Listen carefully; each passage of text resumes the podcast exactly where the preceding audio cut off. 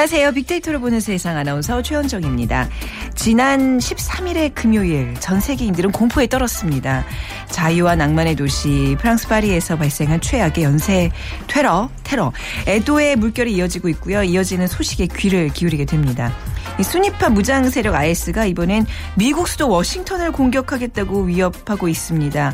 또 뭐 우리나라도 IS와 같은 무장 단체의 무차별 테러로부터 더 이상 안전지대가 아닐 수 있다는 판단에 테러 대비 태세를 대폭 강화한다는 소식 들려오고 있죠.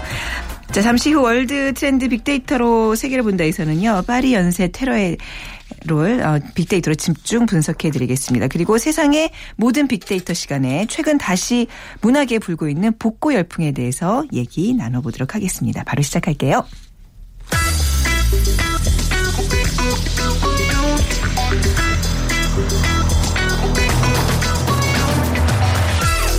오늘 여러분이 궁금한 모든 이슈를 알아보는 세상의 모든 빅데이터.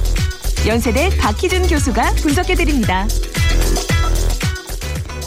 네, 연세대학교 정보산업공학과의 박희준 교수 나오셨습니다. 안녕하세요. 네, 안녕하십니까. 네. 최근 이제 뭐 케이블 방송사에서 예.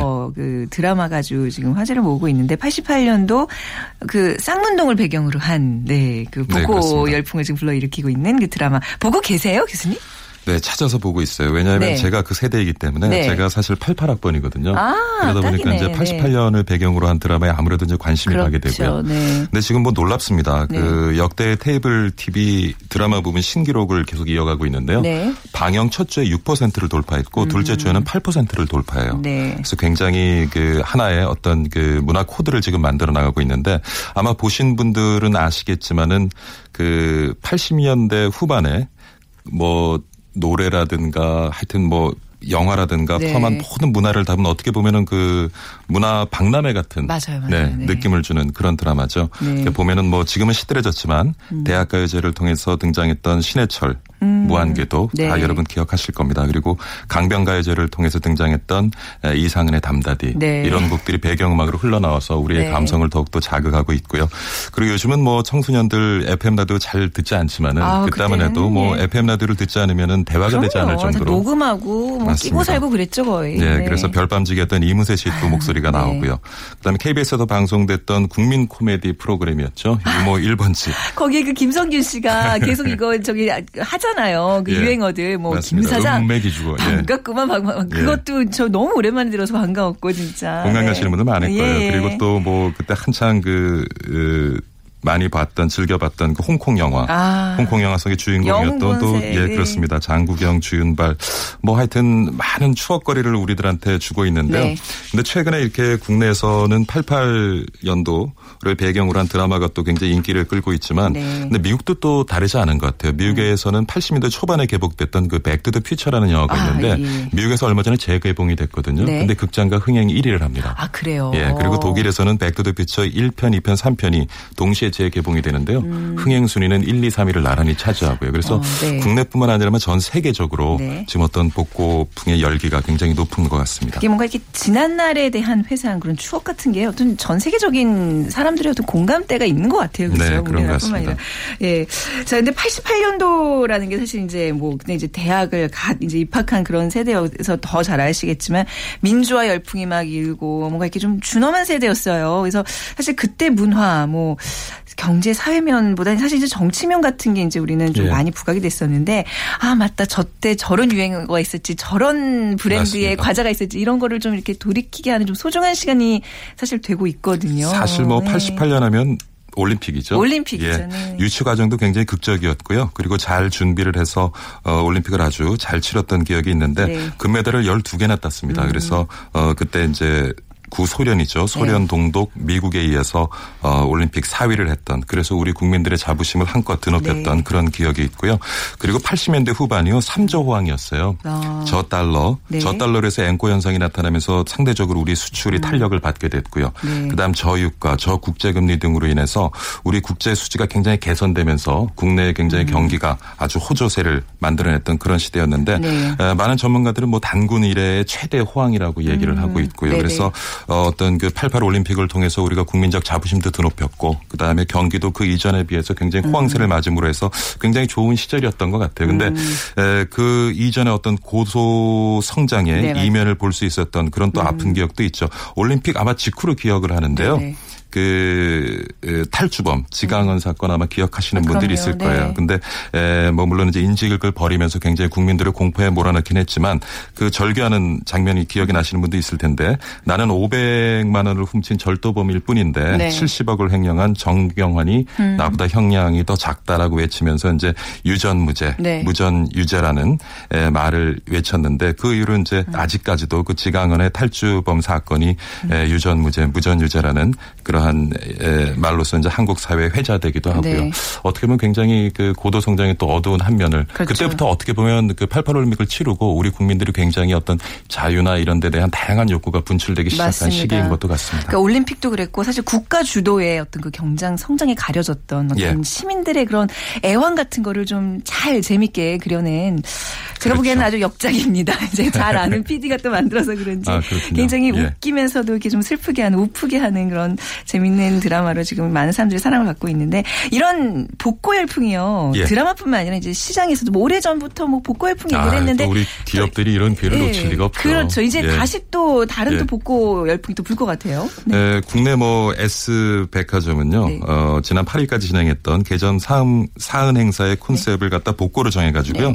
1980년대 그 당시에 매장 분위기를 연출을 하고 네. 관련된 또 프로모션을 선보이기도 하면서 어, 복고 열풍에 불을 지폈고요. 최근에 뭐 식품업체는 옛날에 그 80년대 유행했던 또 해물 음. 또 88년 edition으로 출시를 하기도 어, 하고 네네. 또 국내 뭐 단종됐던 93년에 단종됐던 C맥주를 한 주류 업체가 또 22년 만에 한정판 출시를 하기도 했고요. 뭐 이것뿐만이 아닙니다. 패션 업계도 80년대 유행했던 통바지라든가 맨투맨 티셔츠, 항공 점퍼, 네. 뭐 체크무늬 셔츠 이런 이제 복고 라인을 에 만들어내면서 또 복고 열풍에 또 한층 더 불을 지피고 있고요. 음. 또 유통업체에 따르면은 드라마가 방영된 지난 2주간 2주간의 그 각종 추억의 먹거리들이 많이 판매됐다고 여러분 뭐 기부, 기억하실지 모르겠는데 네네. 달고나, 쫀쫀이, 아, 폴로 그죠? 네. 예, 초등학교 인근 상점을 중심으로 뭐 네. 그때는 사실 불량품 불량식품으로 예, 이제 인식이 되었던 그런 간식류들이 최근 음. 와서 한50% 이상 많게는 100% 음. 가까이 매출 증대를 보이고 있는 것으로 나타났습니다. 네. 이런 복고풍 현상의 원인 아까 뭐 전 세계적인 또 뭐 흐름이라고도 하셨는데 예. 어떤 사회 그뭐 현상일까 아니면 사람들 본능적으로 어떤 그런 심리가 좀 작용을 하고 있다고 봐야 될까요? 어디에 어디서 찾을 수 우선 있을까요? 우선 최근에 굉장히 그 치열한 경쟁 사회로 우리가 내몰리면서 네. 네. 현실과 미래에 대한 어떤 불안감을 우리가 많이 음. 느끼고 있잖아요. 그러다 보니까 아무래도 과거에 대한 향수주의 네. 그또 향수지에서 비롯되는 이제 문화로 해석될 수 있을 것 같고요. 과거는 불안한 현재와 비교되면서 항상 좀 아름답게 재해석되고 기억되는 경우가 많거든요. 뭐 우리가 음. 추억을 먹고 산다고 얘기를 하잖아요. 네. 사람들은 이제 누구나 즐겁고 따뜻했던 어린 시절에 대한 향수 속에서 음. 현세의 그런 어떤 어려움에 로부터 위안을 받게 되는데 심리학 용어로는 요거를 회고 절정이라고 얘기를 하거든요. 회고 그래서 절정이요. 예. 네. 그래서 이제 나이가 든 사람들에게는 평생을 회고하게 되면 보통 이제 30년 10대 청소년기 그다음에 30대 초반까지의 청년기를 음. 가장 아름다운 기억으로 떠올린다고 하는데 그러다 보면 어떻게 보면 이런 복고풍은 지금 음. 80 년대 후반에 10대와 20대를 보낸 분들이 지금 이제 사실 소비의 주역인 40, 그렇네요. 50대로 네. 이동을 했거든요. 네. 그래서 네. 어쩌면 보면 어떤 그 복고풍의 마케팅 이런 건 당연한 현상이라고 좀 보여지고요. 음. 그다음 또 하나는 우리가 그 페르소나 현상이라고 심리학 용어로 얘기를 네. 하는데 요거는 이제 고, 그리스 고대국의 배우들의 가면으로부터 음. 이제 나온 얘기인데 우리가 밖으로 보여주는 성격. 그러니까 사실 우리가 참 솔직하게 살기 힘들잖아요. 솔직하게 살기 힘든데 누구나 또 솔직하고 싶은 욕망은 있고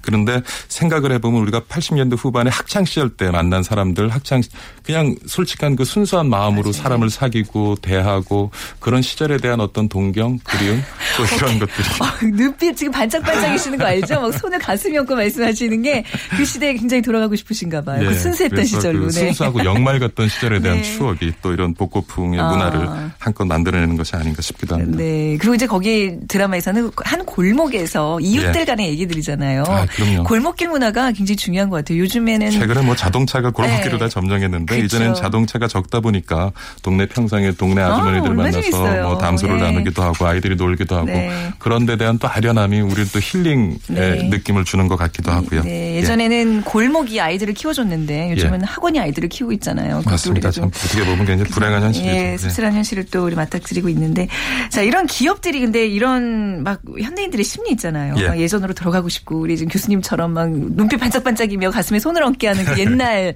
시절을 회상하는 예. 그거를 이제 경제 어떤 사회적으로 그러니까 기업적으로 잘 이용을 해야 예, 되겠잖아요. 경영에서는 네. 이런 거를 이제 네. 레트로 마케팅, 레트로. 향수 예. 네. 향수 마케팅, 리메이크 마케팅이라고 불리기도 하는데요. 그러니까 복고 마케팅을 총칭하는 얘기입니다. 그래서 어, 소비자들의 기억에 남아 있는 제품이나 서비스를 되돌려서 이제 활용하는 방법인데요. 음, 네. 이게 어떤 이점이 있냐면 일단은 기업 입장에서 보면 마케팅 비용이 굉장히 저렴해요. 어. 왜냐하면 새로운 제품을 출시할 필요도 없고요. 그러니까 네. 제품 개발에 대한 비용도 굉장히 낮출 수가 있죠. 네. 그리고 시장에는 이미 과거에 그 제품에 대한 굉장히 충 성도 높은 고객이 이미 존재하고 있는 거죠. 음. 그러다 보니까 앞서 말씀드린 제품 개발의 비용도 줄일 수가 있고요. 네. 그리고 마케팅 비용도 줄일 수가 있습니다. 단지 음. 이제 그 고객들이 가지고 있는 기억만 음. 어떤 그 큐를 통해서 네. 끄집어내주기만 하면 네. 굉장히 이제 마케팅의 효과를 볼 수 있기 때문에 기업들이 굉장히 선호하고요. 네. 그다음 특히 최근 같이 경기가 좋지 않고 미래가 불확실한 이러한 상황에서는 소비자들에게도 굉장히 매력적이에요. 아까 네. 말씀드린 것처럼 과거는 늘 아름답게 해석이 되거든요. 그래서 과거의 어떤 문화를 접하다 보면 마음이 안정되는 그런 이제 느낌을 음. 갖기도 하고요. 그래서 기업의 입장에서도 소비자 입장에서도 이 복고 마케팅은 특히 이렇게 경기가 좋지 않은 경우에는 네. 굉장히 네. 매력적인 마케팅 음. 수단이라고 볼 수가 있겠죠. 이미 뭐 드라마나 가요를 통해서 어떤 기억은 다 끄집어냈어요 소비자들의 이제 예. 기업들이 예. 사실 이득을 볼 일만 남았다고 봐야 될까요? 어떻게 보면 굉장히 즐기면서도 복고에 대해서 예. 이거 상술에 넘어가는 거 아닌가라는 경계심도 약간 갖게 되는데요. 지금 그 마케팅 얘기를 하다 보니까요. 근데 지금 이제 4, 50대는 음. 그러한 네. 자기에게 좋은 추억을 갖고 있는 시대에 어떤 유행했던 상품, 음. 뭐 문화 상품도 있고요. 네. 실제적인 제품도 있고 그런 데 대해서 충분히 지불할 의사 그리고 아. 지불을 하면서 스스로 네. 위로받을 수 있는 맞습니다. 그런 환경에 대한 어떤 만족도를 가지고 있는 것 같아요. 네. 뭐 복고 얘기하는데 벌써 뭐 교수님이랑 저랑 뭐 세대는 조금 다르지만 뭔가 이렇게 추억에서 이런 얘기는 좀 한잔하면서 하면은 더 그러니까요. 예. 그렇죠. 아침 시간에 너무 생생할 때에서 좀 낯설었지만 예, 좀 예. 재밌는 복고풍 소비 열풍에 대해서 오늘 얘기 나눠봤습니다. 오늘 말씀 잘 들었습니다. 연세대학교 정보산업공학과 박희준 교수와 함께했습니다. 감사합니다. 네. 자 오늘 빅 퀴즈 문제를 드리겠습니다. 복고 열풍에 대한 얘기 드렸는데요. 몇 해 전 70년대 문화가 다시 한번 많은 분들의 사랑을 한 차례 받았습니다. 70년대를 대표하는 가요계 세시봉의 열풍 기억나실 텐데요. 자, 통기타와 청바지가 떠오르는 젊은이들의 문화. 다음 중에서 세시봉을 대표하는 가수가 아닌 사람을 골라주시면 됩니다. 1번 김세환, 2번 송창식, 3번 윤형주, 4번 나훈아 중에 고르셔서 저희 빅데이터로 보는 세상으로 문자 메시지 보내주시면 되는데요. 지역번호 없이 샵 9730입니다. 짧은 글은 50원, 긴 글은 100원의 정보 이용료가 부과됩니다.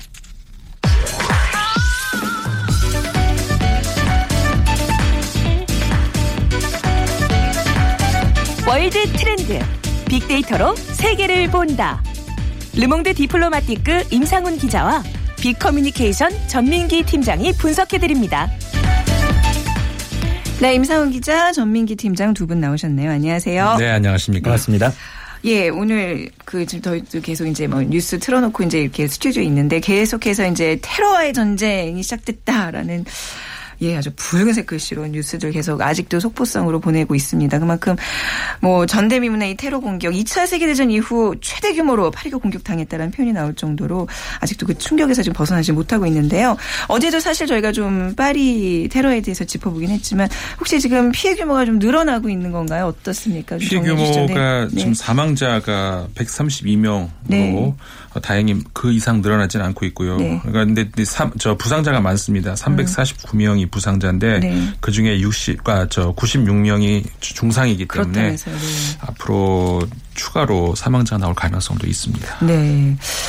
그 SNS상의 반응 뭐 점점 더 뜨거워지고 있는 분위기죠. 네, 지금 굉장히 뜨겁게 네. 달아오르고 있는데 파리에 대한 언급이 지난 일주일 사이에 급격히 증가해서 16만여 건을 기록했습니다. 한 달 동안 언급량도 22만 5천여 건이 됐고요. 지난 1년간의 언급량을 봤을 때 105만여 건 정도 되니까 평소보다 한 두 배 정도 지금 사건 이후에 음. 더 많이 언급되고 있습니다. 네. 테러가 일어나기 전날인 11월 13일까지 언급량도 85만여 건으로 이 파리에 대한 우리 국민들의 관심은 사실 평소에도 좀 높았거든요. 네.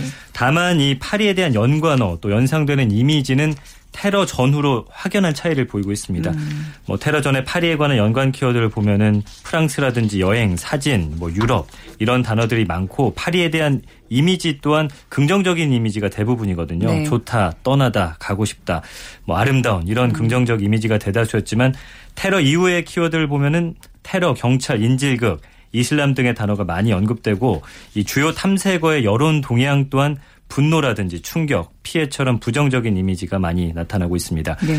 이번 테러가 우리 국민들과 전 세계인에게 준 그 충격과 공포는 정말 상상 이상인 것 같고요. 현재 SNS 상에서는 이번 테러를 추모하는 Pray for Paris라는 해시태그에 지금 많은 분들이 음. 추모의 글을 올리면서 동참하고 있습니다. 네. 지금 뭐 현장 조사나 용의자 수색 작업 등이 계속되고 있는데 용의자에 대한 정보 좀 나오고 있어요? 네, 네. 그 금요일 사건이 발생했었죠. 네. 그 이후에 이제 물론 프랑스 경찰이 아주 강도 높은 어, 전국을 수색 작업을 벌리고 있는데요. 지금까지 프랑스 전역에서 168건 수색 작업을 벌였다고 하고 어, 관련자 의심자 23명이 체포가 됐다고 합니다. 그리고 104명이 가택 연금이 된 상태인데 네. 이 압수한 이 무기를 보면 아주 기가 막히더라고요. 로켓 발사기까지 아, 예, 네. 저 나왔고 네. 뭐 소총, 권총, 방탄복 보통 그 소총은 만들어도 방탄복은 전문가가 아니면 이게 어. 만들 수가 없다고 이런 거. 만든 걸까요? 어디서 이렇게 밀수 수입해 오는 그렇죠. 네. 어, 그러니까 그렇다는 건 이게 소총은 어떻게 뭐 만들 수가 있는데 네. 방탄복은 이거는 그 전문 그 기업에 아니면 만들 수가 네. 없다 그래요. 아. 그러니까는 어, 아주 전문적인 어떤 그 저 어떤 연결고리가 있다는 얘기죠. 그렇죠. 어 그리고 이제 그 아바우드라는 인물이 갑자기 이제 많이 방송에 나오죠. 음. 그이 사람도 역시 그, 그 테러리스트 8명처럼 20대인데요. 청년인데 네. 그 벨기에에서 거점을 두고서 이번 그 테러 사건을 총 지휘한 것으로 그렇게 지금 알려 있어서 음. 이제 그 국제적으로 좀 그 수색이 그 벌어지고 있고요. 어, 압데 슬람이라는 그 형제 어, 세 명인 한 명은 거기서 이제 현장에서 죽었다고 하죠. 한 명은 도망가고 한 명이 체포됐는데 이 나머지 그 한 명좀 음, 어, 네. 역시 수배령이 내려져 있습니다. 그 이제 국제 전문 기자 임상훈 기자께서 유일하게 가본 나라가 이제 프랑스임에서 굉장히 오래 머무셨잖아요. 그렇죠? 네. 예. 그래서 좀 그 프랑스의 분위기나 이런 게좀 더 많이 애틋하게 네. 좀 느껴지실 것 같은데. 그렇죠. 예. 제 아들도 프랑스에 있고요. 아 지금요? 네. 혹시 파리에 계세요? 아니요. 그 아, 다른 도시에 아, 다른 도시. 아, 네, 네. 한 시간 거리에 있습니다. 아 그러면 이제 프랑스 현지 분위기, 파리 현지 분위기에 대해서 좀 이렇게 들으신 바가 있습니다. 네. 예. 그 지인들 통해서도 좀 계속 정보를 받고 있고 사진도 네. 계속 받고 있거든요. 아. 어, 시민들이 아직 충격에서 벗어나지 못하고 네. 어, 굉장히 그러니까 거리도 물론 한산하고요. 어, 물론 이제 이, 이겨내려는 어떤 그런 의지는 많이 보이는 것 같습니다. 음. 그, 그 폐쇄 결정됐었죠. 무기한 폐쇄 결정됐던 에펠탑이라든가 루브르 네. 박물관이 다시 문을 열기도 문 했고요. 네. 그다음에 그 레퍼블릭 광장 광장이라고 하는 그 이제 큰 광장인데 여기서 추모 행사도 벌어지고 그래서 이제 일, 어, 애써 이제 밝은 모습을 보이려고 시민들이 노력을 하는데 네. 어떤 해프닝 그러니까 그 폭죽이 하나 거기서 터진 모양이에요. 아침에 뉴스 봤어요. 깜짝 아, 놀랐어요. 아, 보셨죠? 예. 예. 그 얼마나 놀랬겠습니까? 네. 그래서 딱 혼비백산에서 또 이렇게 네. 몸을 피하는 그런 모습들도 나고. 아, 정말 수천 명의 시민들이 막 뛰고 네. 막 식당으로 들어서 숨고 이런 모습 보면서 가슴이 너무 서, 예, 네. 테러 공포로부터 얼마나 지금 벗어날 수 없을 정도로 약간 어떻게 보면 시민들 전체가 트라우마에 좀 시달리겠구나 그렇죠. 생각이 들더라고요. 그 와중에 그 한그 그 22세 여성이 네. 그 SNS에 올린 사연이 하나가 굉장히 그 화제가 되고 있는데요. 그 현장에 있었답니다. 콘서트 현장에. 네. 그래서 이제 엎드려 기다리고 그 이렇게 표현이 이래요. 내 생애를 마감, 22살 생애를 마감할 수 있는 음. 마지막 한 발을 기다리면서 아, 예, 예. 어, 사랑하는 사람들을 떠올리면서 사랑한다 사랑한다 반복했다고 아. 어, 마지막 내 마지막 기억을 테러리스트로 채우고 싶지는 않았다. 아. 네네. 가슴이 찡하는 그렇네요. 네네. 아마 프랑스 지금 시민들 아마 전 세계인들의 지금 마음을 좀 대변하는 글이 아닐까 싶습니다. 네. 근데 전민기 팀장님 네. 이한 달 사이에 지금 IS 테러가 무려 네 건이나 있었어요. 그죠? 네. 요 아이스테로 좀 정리 좀 해볼까요? 네. 어, 일단 큰 게 네 건이고 또 네. 거기 한 두 건 정도 또 더 추가가 되는데 아, 10월 10일에 네. 터키 앙카라 폭탄 테러로 102명이 그 당시 사망했었고요. 네. 또 10월 31일에는 어, 많이들 아시겠지만 이집트 시나이반도 러시아 여객기 폭탄 테러로 224명이 사망을 음. 했습니다. 저희가 또 다뤄드렸던 부분이고요. 네. 또 11월 8일에는 아프간 남부 자불에서 이 참수된 시신 7구가 발견이 됐는데 아, 예. 거기에 9살의 예. 소녀가 포함이 돼 있어서 정말 전 세계가 경악한 음. 그런 사건이 있었습니다. 그리고 11월 12일에는 레바논 베이루트 폭탄 네. 테러로 43명이 사망했고요. 네네. 11월 13일 이라크 바그다드에서 IS와의 전투 중 숨진 군인 장례식에 또 폭탄 음. 테러를 벌여서 17명이 사망했습니다. 그리고 네. 이번 프랑스 파리 테러까지 한 달 동안 벌써 6번 이상의 지금 테러를 음. 자행하고 있는데 특히 이번 파리 테러가 어 중요한 점이 우리의 일상 공간을 공격하는 그렇죠. 이 소프트 타깃 테러라고 불리죠. 소프트 타깃 테러. 예, 네. 이런 테러로 인해서 지금 사람들의 어떤 공포심을 극대화하고 있다는데 음. 또 문제가 있습니다. 지금 사망한 테러로 인한 사망한 숫자 얼핏 지금 계산만 해봐도 와 이게 뭐 몇 명을 채울 건지 사람들 네.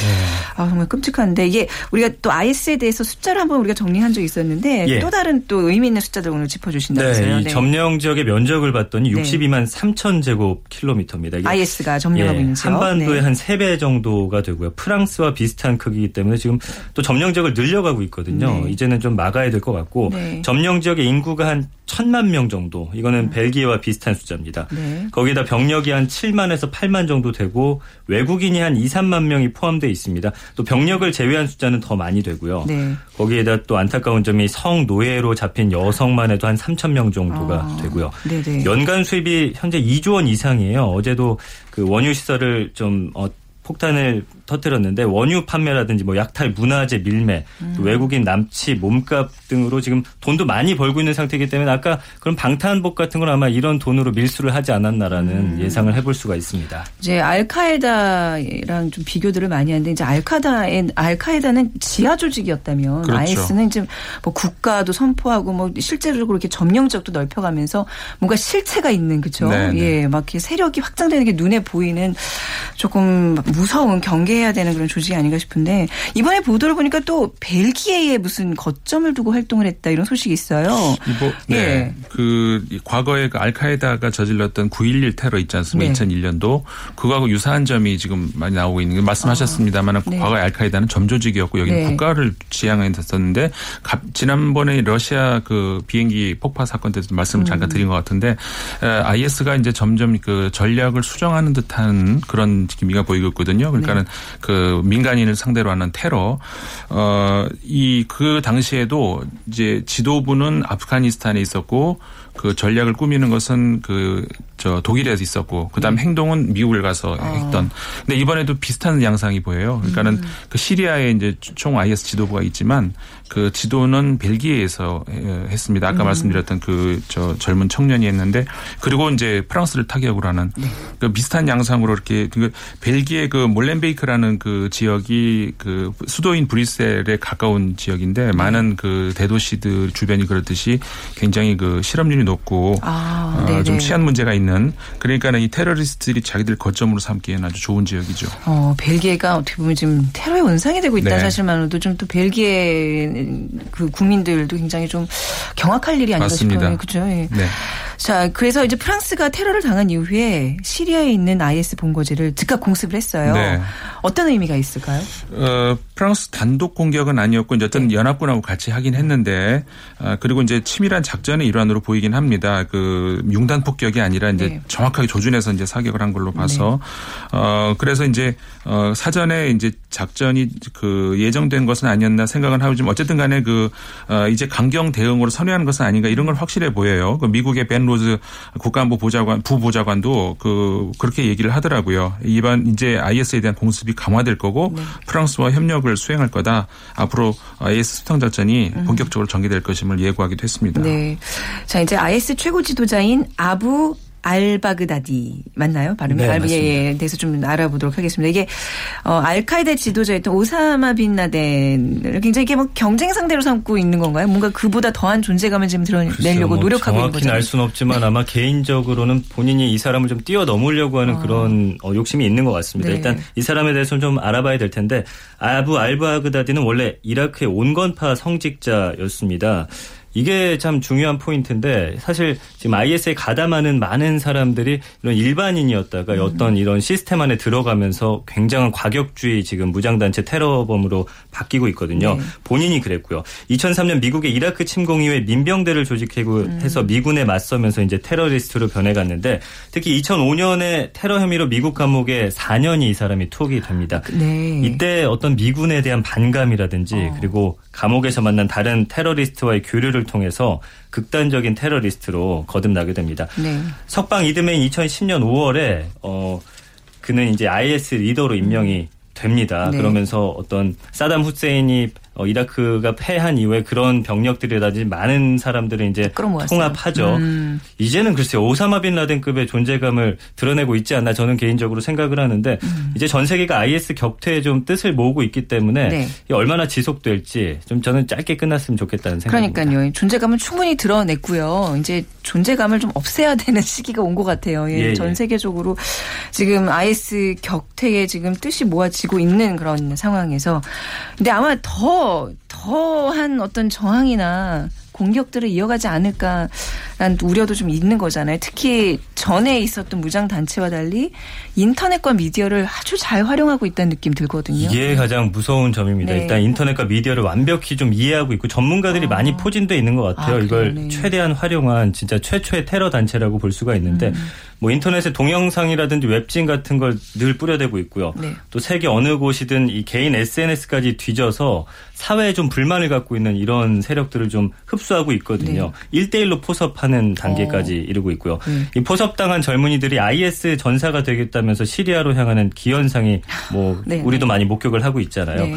지난 6월 이 튀니지 해변에서 소총을 난사해서 영국인 15명 등 40여 명을 숨지게 한 테러범도 SNS 등을 통해서 이 IS의 사주를 받은 일명 외로운 늑대라고 불리죠. 음. 자생제 테러리스트였고요. 어, 더 무서운 건 알카에다 같은 경우는 테러 대상에 사실 무슬림은 거의 좀 제외를 했던 상황인데 네. 이 IS는 최고 지도자 알 바그다디를 이 칼리프 그러니까 이슬람의 정치 종교 최고 지도자로 인정하지 않는 무슬림에게도 지금 공격을 음. 하고 있거든요. 이라크 마을을 점령하면서 무고한 주민을 좀 잔인하게 집단 살해한 것을 보면 네. 알 수가 있습니다. 네. 그리고 이번에 사실 그리스를 통해서 유럽으로 들어온 이제 난민들이 또 좀 문제가 되고 있는데 위장 난민 그렇죠? 이제 이 이번에 용의자 중에 한 명이 시리아 여권을 갖고 있어서 이게 이제 이런 위장 난민들이 테러리스트로 이제 변질, 그러니까 그 본색을 드러나는 네. 그런 우려가 이제 현실이 됐다는 건데 이게 그렇다고 또 난민들 난민 대책에 이렇게 영향을 주는 것도 안타까운 일인 것 같아요. 그렇죠. 예. 뭐 어쨌든 간에 근데 유럽 연합은 예. 그 이번 난민 이번 사건이 난민 대책에 영향은 미치지 않을 거다라는 사실을 이제 그 입장을 분명히 네. 했고요. 독일도 이제 같은 입장을 발표를 했습니다. 오바마 정부도 물론 그 미국 주정부들 같은 경우에는 열, 지금까지 16개의 주가 받지 않겠다 이렇게 선언을 음. 했는데 어쨌든 간에 그 연방 정부는 변함이 없다라고 얘기를 네. 했고요. 네. 어, 어쨌든 간에 근데 이 저 유럽으로 들어가는 그 테러리스트가 어, 제 생각에는 난민으로 굳이 가장해서 들어갈 필요가 없고 지금 음. 얼마든지 왔다 갔다 하거든요. 네. 이게 난민 전책에 굳이 영향을 미칠 그럴 이유는 없는 것 아닌가 이런 생각이 듭니다. 네. 가장 이제 우리가 오늘 마무리하면서 듣고 싶은 얘기는 이런 유사 테러 사건 앞으로 가능성에 대해서 좀 네. 어떻게 예상하시는지 특히 우리나라의 이런 테러 가능성 우리가 매번 그런 얘기를 했지만 그렇죠. 안심할 수만은 없다. 사실 네. 아무리 우리가 조심은 아무리 그 강조해도 지나치지 네. 않죠. 그래서 어 정말 조심을 해야 되고 그리고 그 이후에도 이, 이 IS가 계속해서 다 미국을 지목을 했는데 네. 더 어, 테러를 앞으로 어, 벌이겠다는 그런 뜻은 분명히 전하고 있습니다. 그렇죠. 네. 정말 어, 경계를 늦추면 안 되겠죠. 네, 워싱턴 특히 뭐 하버드대 학생도 지금 뭘 대피했다고 대피, 하죠. 예. 아, 부디 그냥 그런 소식들이 예, 현실화되지 않기를 기원하면서 자 오늘 파리 테러에 대해서 두 분과 함께 말씀 나눠봤습니다. 르몽드 디플로마티크 편집위원이신 임상훈 기자, 빅데이터 전문가이신 빅커뮤니케이션 전민기 팀장이었습니다. 말씀 감사합니다. 고맙습니다. 네 오늘 빅퀴즈 정답은요 세시봉을 대표하는 가수가 아닌 간 사람을 고르는 문제였습니다. 4번 나오나시죠? 네, 3 8317님 세시봉 어 나와서 무교동 낙지골목에서 막걸리 한잔 하고 덕수궁 돌담길 텐치코트 기세오고 데이트하던 시절 생각납니다. 연세가 66이시라고 하셨어요. 백화점 상품권 5만 원 상당의 백화점 상품권 드리겠습니다. 그리고 4727님 53번째 생일 축하드립니다. 근데 건강검진 이상소견이 있어서 좀 마음이 좀 안 좋으시다고요. 네, 저희가 피부 관리 전문점 얼짱 몸짱에서 드리는 화장품 교환권 드리겠습니다. 내일 오전 11시 뵙죠. 고맙습니다.